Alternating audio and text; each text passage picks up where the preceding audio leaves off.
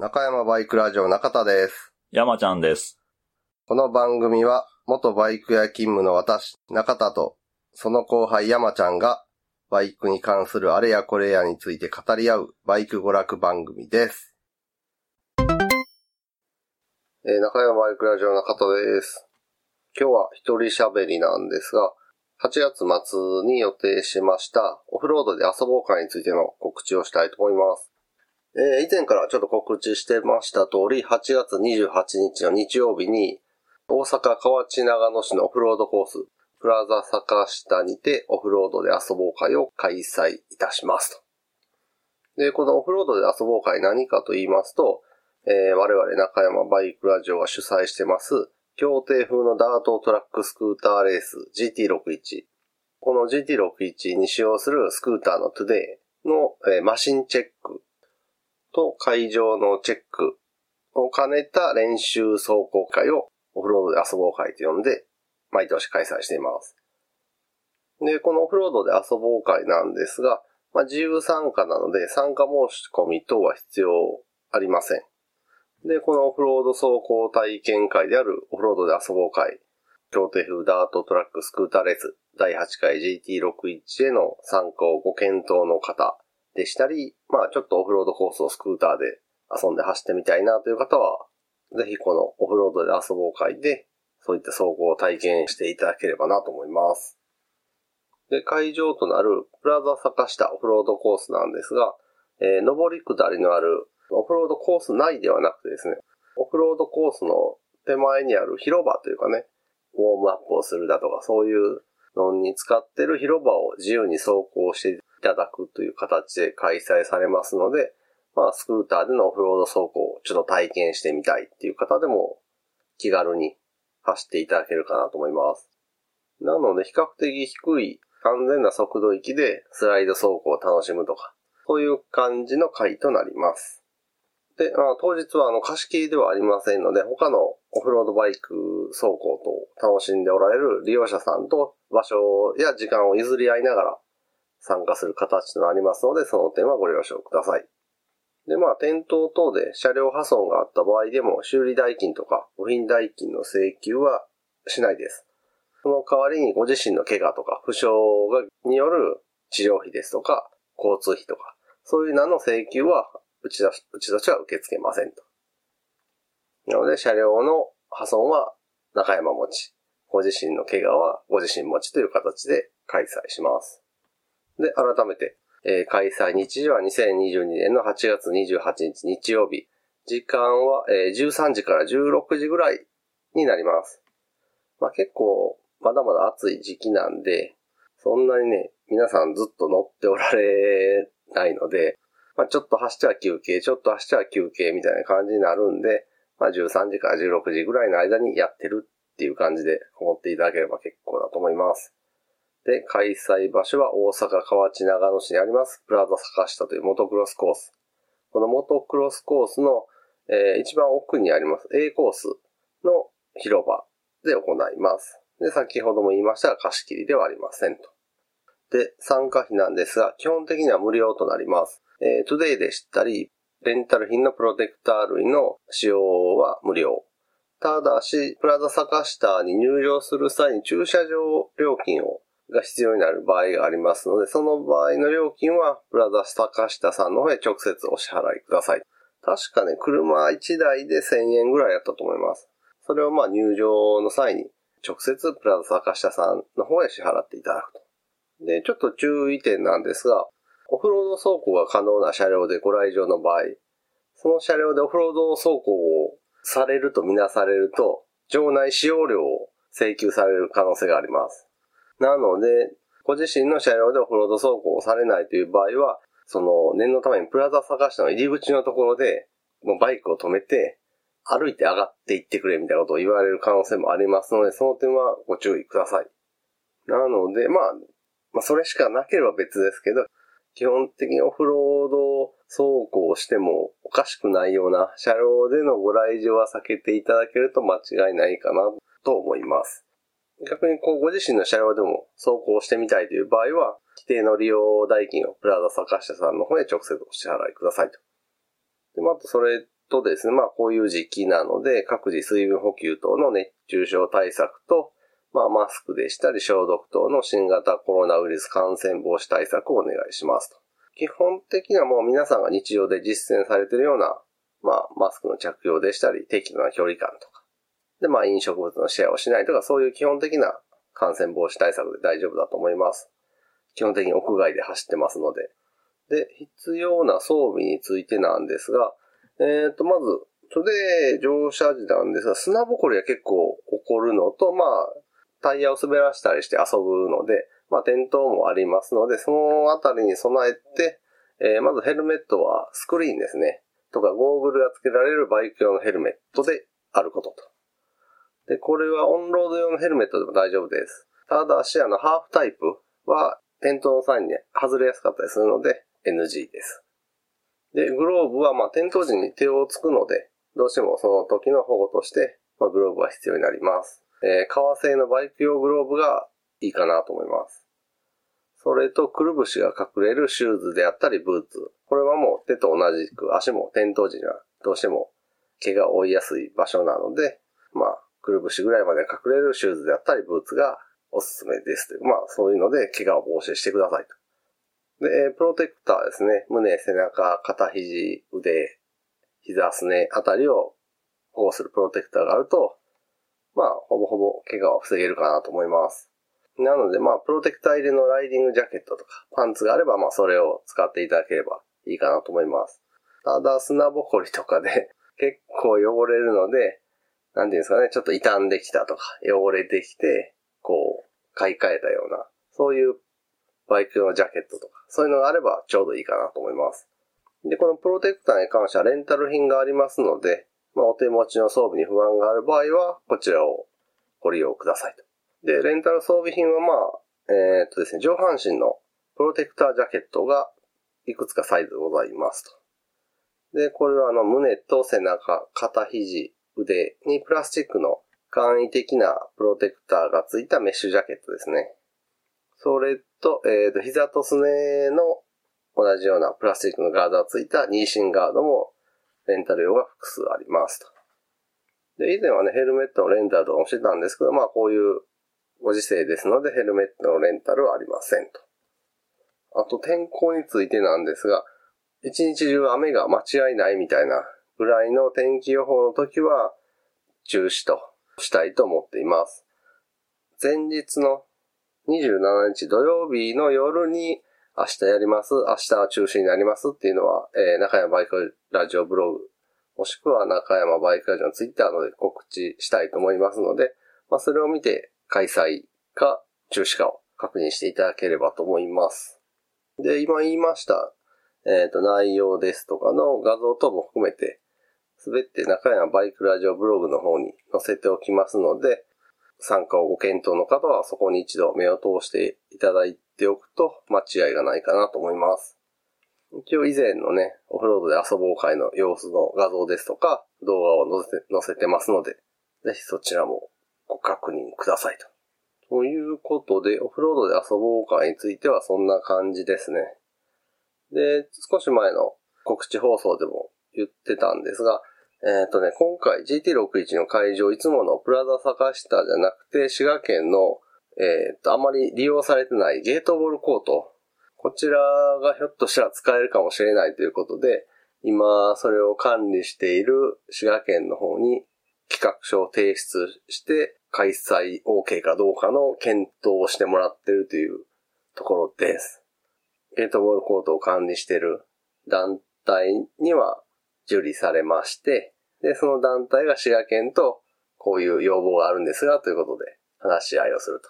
で、その話し合いの結果はまだ返ってきてないんですが、一応その場では却下されずに、滋賀県の方に持ち帰って検討されるという、一応二次審査までは行きましたんで、まあ、この結果がね、どうなるかわからないんですが、もしゲートボールコートが使えるようになれば、今回オフロードで遊ぼう会はプラザ坂下で開催しますが、GT61 はひょっとすると、そのゲートボールコートっていう風になる可能性もあります。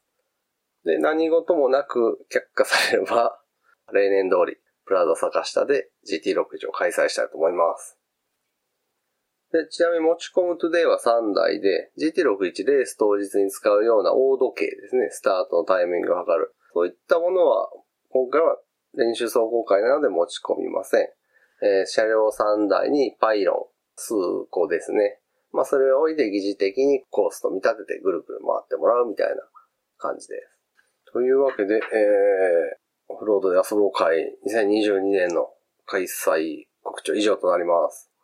えー、それともう一つですね、9月19日に開催の原付きの運動会的な草レース、ルーツアゲンチャリの午前中に開催されます、旧式スクーター3時間耐久。こちらに中山バイクラジオレーシングの鈴木エクスターカラーのホンダトゥデイで出走いただけるレーサーさんを募集しております。で、こちら締め切りが8月28日日曜日いっぱいなんですが、まだ出走枠、募集枠に余裕ありますので、さっきと走ってみたいという方は、中山バイクラジオブログに2020年秋、ルーツアゲンチャリ参戦ライダー募集フォームというのがありますので、そちらを見ていただいて、そのフォームから必要事項を記載して応募していただければと思います。一応まあ、オンロードレースなので、つなぎが必要ですとか、そういったちょっと装備品が、のハードルはあるんですが、なかなかこう楽しいレースなので、こちらの方もぜひよろしくお願いします。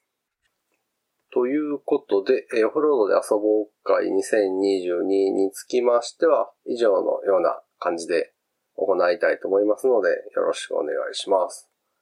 で、この後なんですが、えー、っと、前回のバイクの日スペシャルで、中田と山ちゃん久しぶりに、えー、ラジオ収録を行ったんですが、その時にバッサリカットした、えー、っと、ラジオについての話っていう音源が結構な分数あったんで、まあそのまま消去するのはもったいないので、この後その音源を流したいと思います。なので、まあよろしければそちらもお聞きくださいということで、まあイベントとは直接関係ないですが、よろしければそちらもぜひお聞きください。ラジオといえばさ、はい。オールナイトニッポンのサブスクサービスが始まったんしてる？うん、その辺はちょっとわかんない。オールナイトニッポンジャムっていうアプリで、月額500円のプレミアム会員になると、2000年以降の終了した番組の過去音源が聞けると。ああ。まあ全部ではないねんけど、その、結構な数の。昔の音源をそうそうそう、昔のオールナイトニッポンは聞けるっていう。で、なんか、加入した人の情報によると、再生スピードを0.5倍速、1.0倍速、1.2倍速、1.5倍速、2倍速に変更できる。うん。15秒巻き戻し、15秒早送りあり。これめっちゃ嬉しいよな、ポッドキャスト。ラジオで聞く分には。はいはいはい。ラジコはこれに対応してるの全く意味わからんよな。ラジコがしてないの？うん。一応な、5秒戻しとか60秒戻しとかできんねんけど、うん、60秒は長すぎるやろ？長いな。5秒はなんか、あれって15 秒とか、まさにそうや。うん、今の流れどうやった？みたいな。トントンってこうな。はいはいはい。確かにそれはね。まあ、スリープ機能とか、マイリスト機能とか、検索機能があって。うんうん。で、あと、レギュラー放送になる前の特番とかも、ラインナップされてんねん。おー。放送になる前の。だ芸人さんとかやったら、なんか特番で2、2、2 3回やって、なんか、それが面白かったから、レギュラーにやりましたみたいな、その第0回とかさ、はいはいはい。そういうやつも入ってる。で、まあ、あと、オープニングとかエンディング曲は、あの、権利の関係で、全部ビタースイートサンバっていう、オールナイト日本の代表曲みたいになって。で、ただジングルは当時のものが流れると。うん。あと、権利の問題でカットされた部分があるから、一回の長さがまちまちと。ああ、まあ、言えへんっていうか、うん、カットせざるを得ないというか。なあ。ねこの中であの、クリームッシュのオールナイトニッポン。うん。がね、激安なんで、聞いたことない人ぜひ聞いてほしい。いつやってやったのえー、これいつやろう？結構前。10年とか？マツコデラックスが、テレビにがっつり出る前ぐらい。結構？ちょっと出た、出始めたぐらい。結構前じゃん。うん。基本で、あの二人同級生やが、熊本の高校の。うんうん。ずっと悪ふざけの話をし、な話をしてんねんか。あと二人がラグビー部出身やねんけど、清成校っていう進学校の。うん。ラグビー部のトークアホほどおもろい。それに出てくるやつのキャラが濃すぎて、ああ。チームメイトとか監督とはいか顧問の。全然知らん人の話なのにめっちゃ楽しく聞ける。ええだからそれがなんか途中で相手のことを覚えてるかみたいなのをありたら振って上田があれしたこいつやろ、ことやろとうか。ん。なんか最初そんなノリで始まって、じゃあこいつ知ってるかあいつ知ってるかでラグビー部の名物キャラみたいなののエピソードを覚えてるかとか。言い始めたら、それがめっちゃ跳ねて、うん。後にラグビー部祭りって、なんかそれで2時間全部やるみたいな。え、いや、でもそれをやってるのは二人でやるけど。二人しか知らん人の話を俺らは聞くねん。でもめっちゃ面白くて、その後もずーっとそのノリを番組終了まで引っ張った。うんラグビー部の定番。番ノリを他の人に当てはめたりとか。はいはいはいはい。あと、今、有田が YouTube とかで、うん。少し前は Amazon プライムとかやってたような昭和プロレスのうん。話をする2時間とか、うん。プロレス好きの増田岡田を呼んで、ああ、そのはいはいはい話をするとか、マツコ・デラックスに人生相談するとか。はあはあはあだからマツコ・デラックスもそんなにテレビで露出する前から結構生々しい話して。私はそのマッチョな男を後ろから入れるのがめちゃくちゃ興奮するみたいな。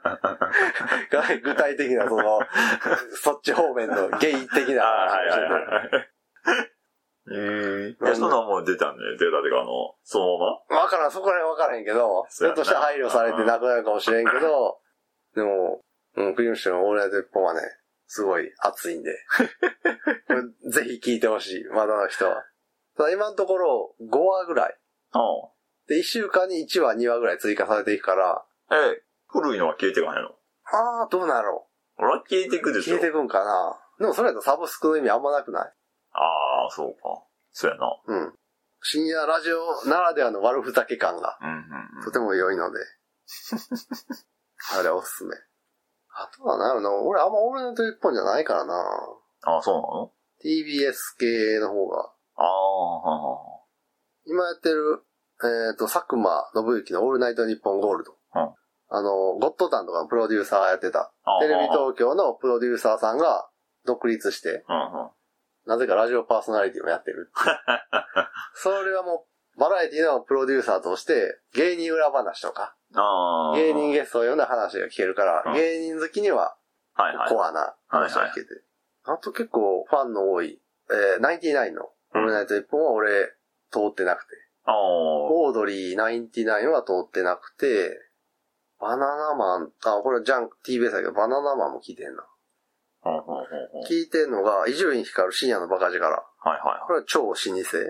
で、コーナー面白いねんけど、最近のフリートークはあんまり、あんまり、あんまり最近の伊集院は悪ふざけてないっていうか、えー、え、これ、ポッドキャスト、はないんちゃうかな。ないんかいな、うん。ないんか。あと、TBS ラジオだと、ハライチのターン。ほこれはね、かなり面白いです。う。ん。ハライチって、岩井？うん。も澤部も、普通にトークが上手いねん。ああ。どっちが片方がメインで自分のエピソードトーク話してうん、相手に聞かせるみたいな。あそういうのはもうできるしー。う、ん。お互いに。うで、掛け合ったりもできるから、うん。まあまあ外れがない。ほとんどのあれで。んで、岩井が割と毒を吐くから、そうやね。そういう意味で毒もありつつ悪ふざけ感もある深夜ラジオっていう感あじ。で、岩井がね、あと、ヤンキー気質なんで、あの、ヤンキーの親に育てられた少年はヤンキーな人なんであ。、はいはいはいはい。あの、今の車に乗り換える前は、シャコタンのセルショートが乗ってて、シ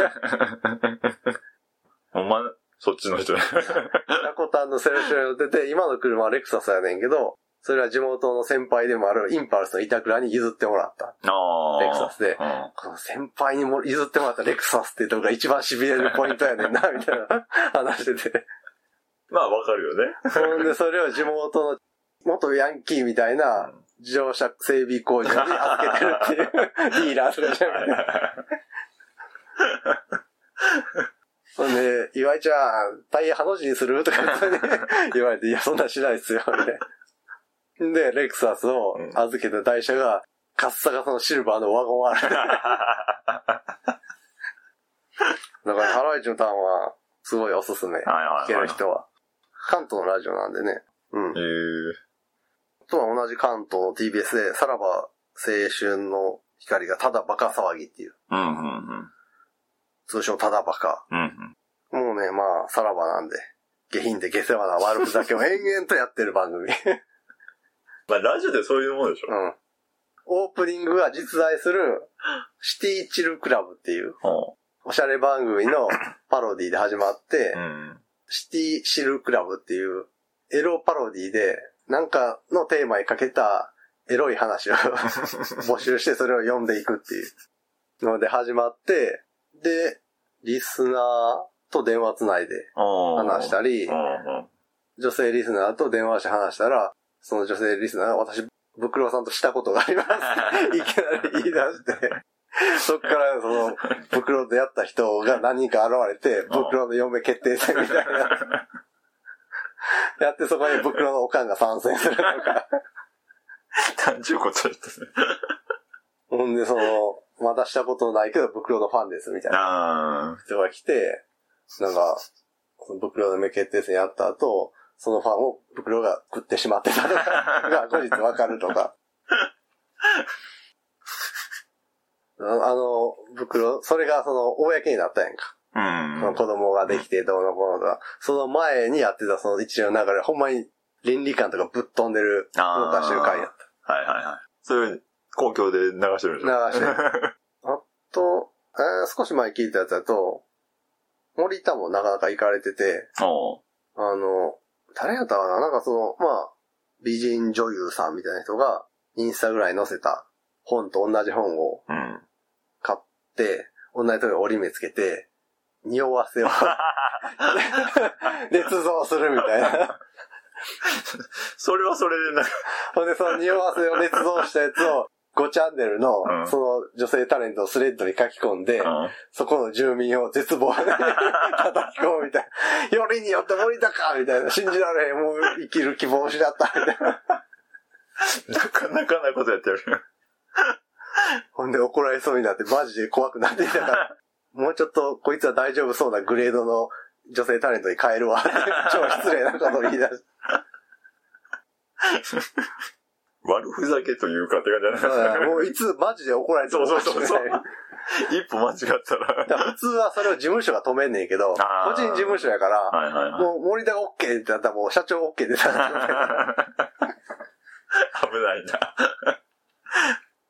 で、あとまあ JFN の有吉弘行のサンデーナイトドリーマー、通称サンドリ。これはもう長く続いてる。下品で下世話の上に、パワハラと狂気をごちゃ混ぜにしたみたいな 番組でね。有吉プラス後輩芸人アシスタントやから、基本有吉の独裁 状態やから。やりたい方だよね。そうそうそう。あんだけメール送ってくれたリスナーをこき下ろす番組、そうないで。これはね、関西でも聞けます。割と、あうん。うん。あの、いいラジオでも。のあれで聞ける。そうそう。前はいいラジオは前半しか聞けへんかって。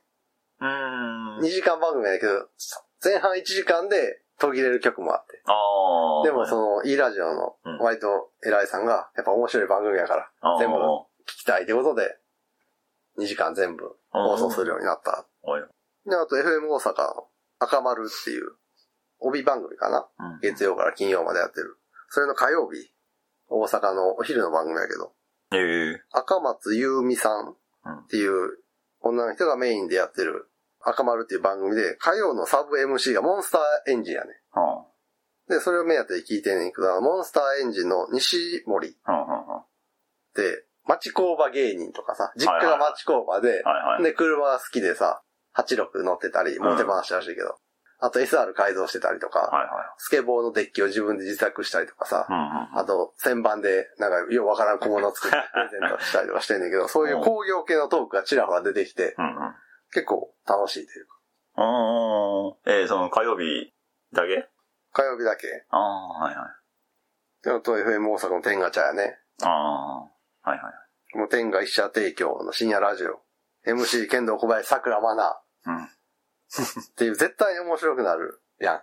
まあまあまあ、ケンコバがいたら、で、人気 AV 女優桜マナがいて、はい。で、西洋表通りにっていうテーマで、天下がバックアップしてる深夜番組。はい。100おもろいはずやね。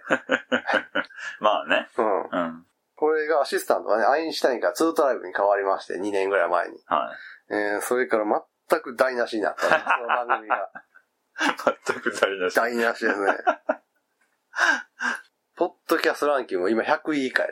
あ、本当？うん。あれだけの100位以下メンツ揃わせて、うん。ああ。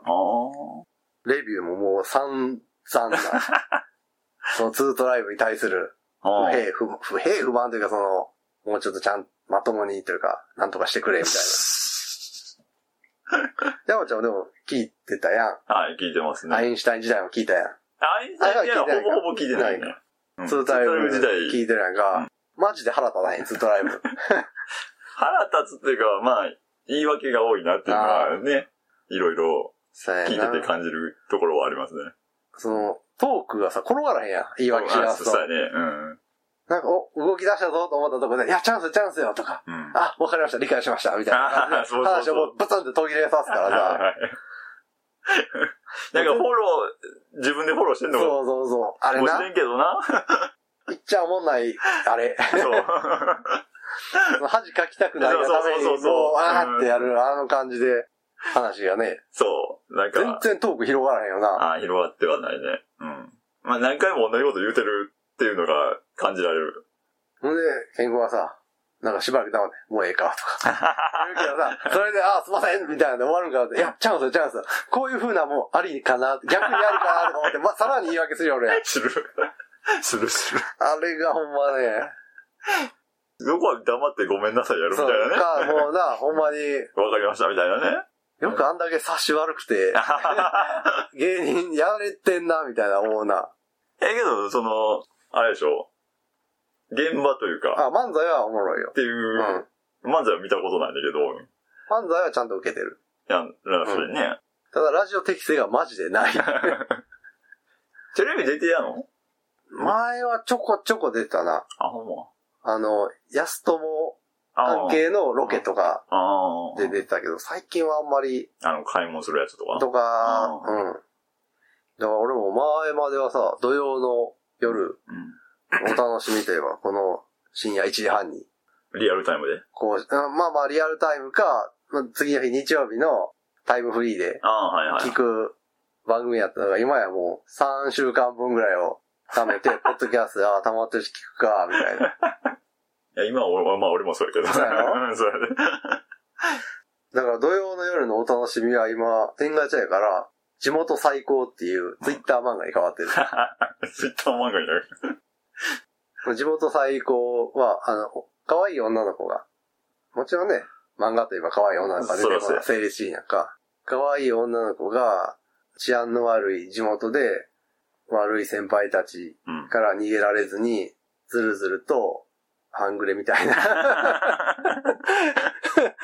ことをやってるけど、もうその、その、なんていうの、ちゃんとした親からうん。接されずに座ってしまったがゆえに、その状況に危機感も何もうん。覚えずにうん、ただ流されていくっていうのを可愛らしい女の子の絵柄で、うん。ちびまる子ちゃんみたいな絵柄でうん。描いたひどい話。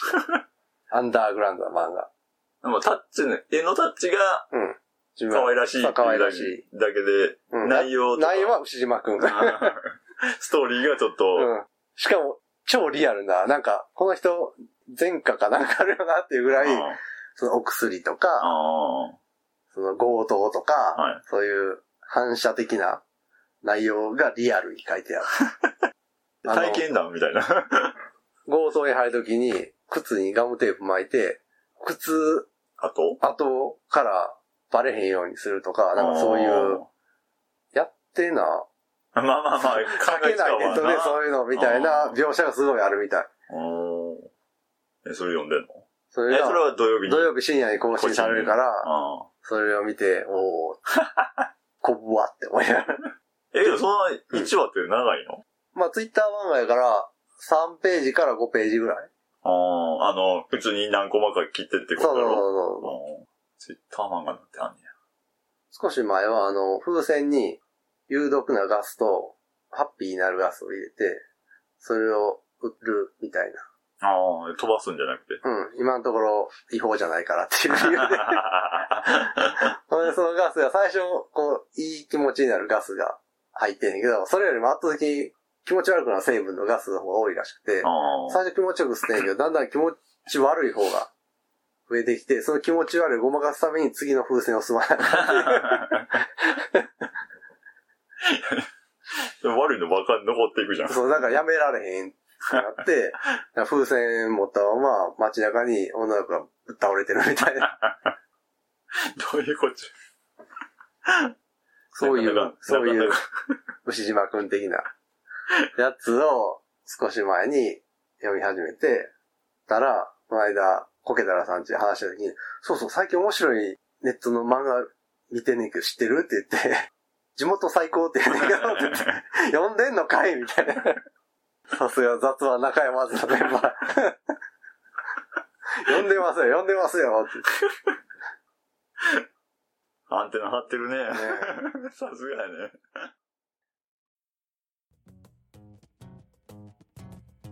今回はここまで。ラジオに関する画像等をブログに載せています。ブログは中山バイクラジオで検索。